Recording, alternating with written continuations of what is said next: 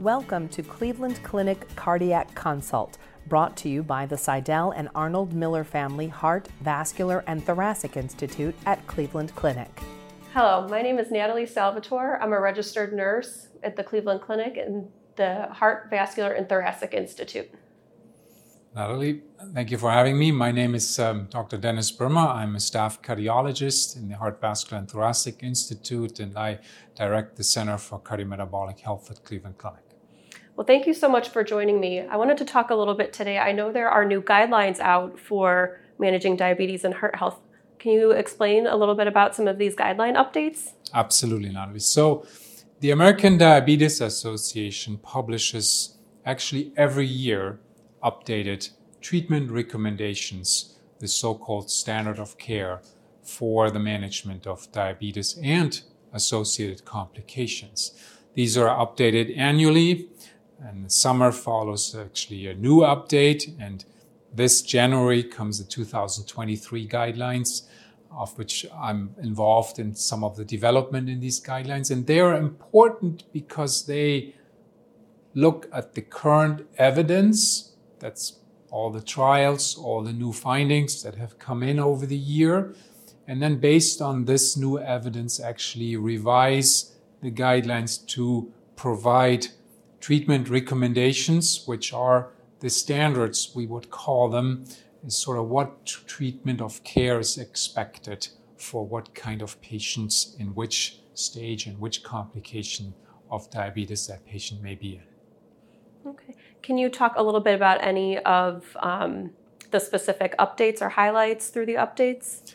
So when we talk, and I'm, you know, I, I will focus on the cardiovascular aspect of these guidelines because they're so important um, in terms of patients having ultimately cardiovascular disease as a complication of diabetes. Um, and looking at the risk factors that lead to adverse cardiovascular outcomes in patients with both type 1 and type 2 diabetes, these risk factors are A, very common, B, frequently insufficiently treated, and C, now we have revised them actually to um, look again at some of the earlier evidence on our treatment or on our guideline committee and say what are important changes that we would like to make. The first change is related to the blood pressure treatment target. That has been lowered from systolics 140 over 90 previously to now 130 over 80 millimeter mercury. So that is the new blood pressure treatment recommended target for patients with diabetes. So that is certainly lower.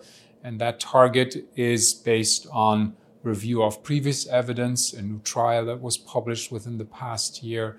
And we believe that this is um, a very appropriate recommendation um, if a blood pressure can be safely achieved of 130 over 80 millimeter mercury, that is a recommended treatment goal. So there's, that's one change. The second change that we have made um, is for the treatment of hypercholesterolemia mostly LDL cholesterol target and um, statin treatment and non-statin treatment recommendations for um, dyslipidemia in the patient with type 2 diabetes. Now, cholesterol elevation plays a major role in the development and progression of cardiovascular disease, obviously in patients with diabetes. So we have lowered the treatment recommendation. Um, we have what I think simplified it because now the LDL cholesterol goal for a patient with diabetes without overt cardiovascular disease but additional risk factors, the LDL should be less than 70 milligrams per deciliter. And that is based on the fact that we haven't really ever achieved a lower threshold for LDL cholesterol lowering at which there's no benefit.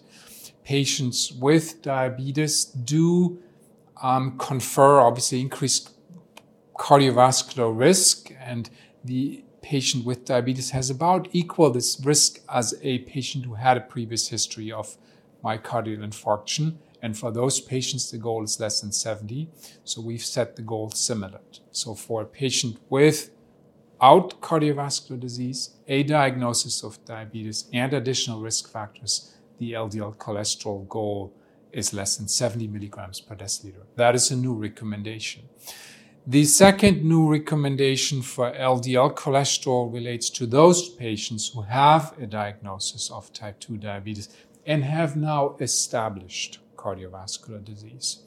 For those patients, the committee recommends, recommends an LDL cholesterol target of less than 55 milligrams per deciliter. And that evidence is, comes from three main areas of research the so called PCSK9 inhibitor trials, the combination statin and ezetimibe combination trials, which have clearly shown that patients with diabetes and established cardiovascular disease benefit most from more aggressive LDL cholesterol lowering. And that target is less than 55 milligrams per deciliter. Now, if a patient is treated with statin as a primary treatment approach for LDL cholesterol um, lowering therapy and cannot achieve that goal, um, we recommend additional treatment with non statin therapy, PCSK9 inhibitor um, therapy, or ezetimibe addition therapy to achieve those targets. So, those are the risk factor related changes for blood pressure and hypercholesterolemia. We have also revised some of the treatment recommendation for the type 2 diabetes aspect and the treatment because there are new medications which are beneficial for patients with type 2 diabetes. So, um, in patients with um, type 2 diabetes and established cardiovascular disease or cardiovascular risk factors or diabetic kidney disease or established heart failure, we recommend the class of SGLT2 inhibitors as primary treatment recommendation. If a patient has diabetes and established cardiovascular disease, we can combine those with, um, for example, GLP 1 receptor agonist therapy. So, those two classes of medications are the primary um, classes of medications that we recommend, depending again on whether a patient has cardiovascular disease, diabetic kidney disease, or heart failure.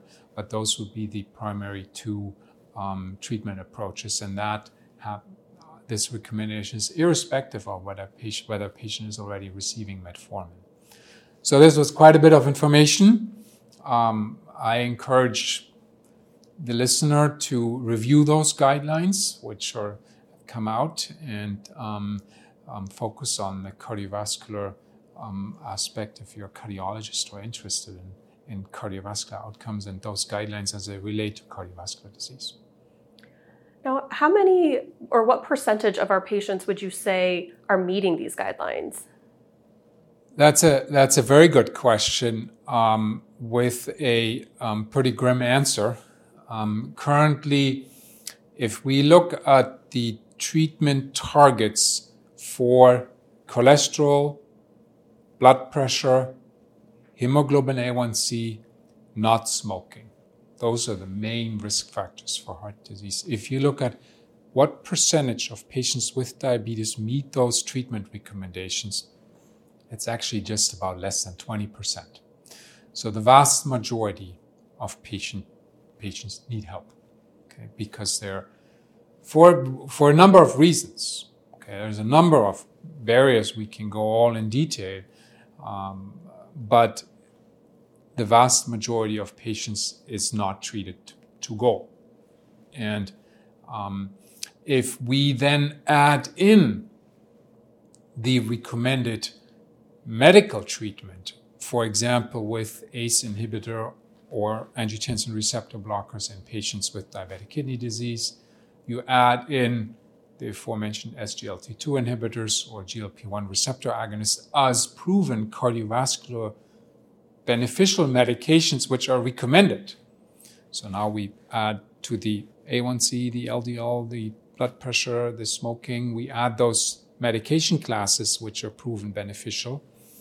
Um, the, it's actually about 5% of patients which meet the treatment recommendations for targets and which meet the treatment recommendations for ACE inhibitor ARB3 treatment, statin treatment, SGLT2 inhibitor treatment, GLP1 receptor agonist treatment. So it's actually a vast minority of patients.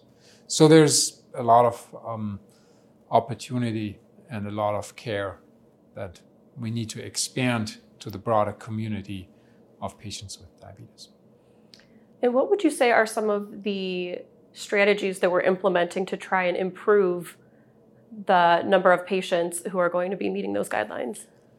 Yeah, so I think uh, it's the, the, the most important evidence that we have to make an impact on cardiovascular risk reduction in patients with diabetes is trying to provide a comprehensive approach to the care, meaning treating for high blood sugar, the hemoglobin A1C, treating for hypertension, blood pressure, treating for LDL cholesterol goal, and using medications with proven cardiovascular benefit. And this is sort of a comprehensive program. And I think when um, providers see a patient with diabetes, this is the question you need to ask yourself every single time. What's the A1C? What's the LDL? What's the blood pressure? Is the patient on the right medications? And this has been proven in clinical trials that this provides the best outcome for the patient.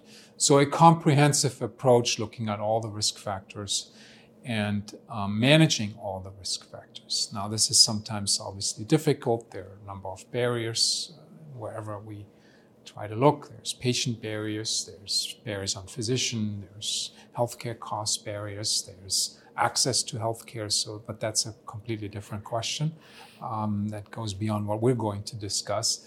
But I think um, certainly every provider seeing patients with diabetes can try to look at those and say, okay, this is where we are. And if a patient needs additional help, can refer the patient to endocrinology or to us or to cardiology with, with whom we collaborate and manage comprehensively these risk factors in our section.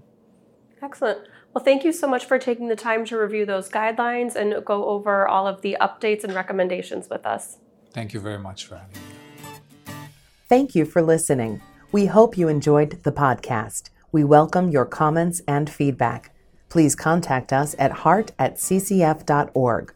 Like what you heard? Subscribe wherever you get your podcasts or listen at clevelandclinic.org slash cardiac consult podcast.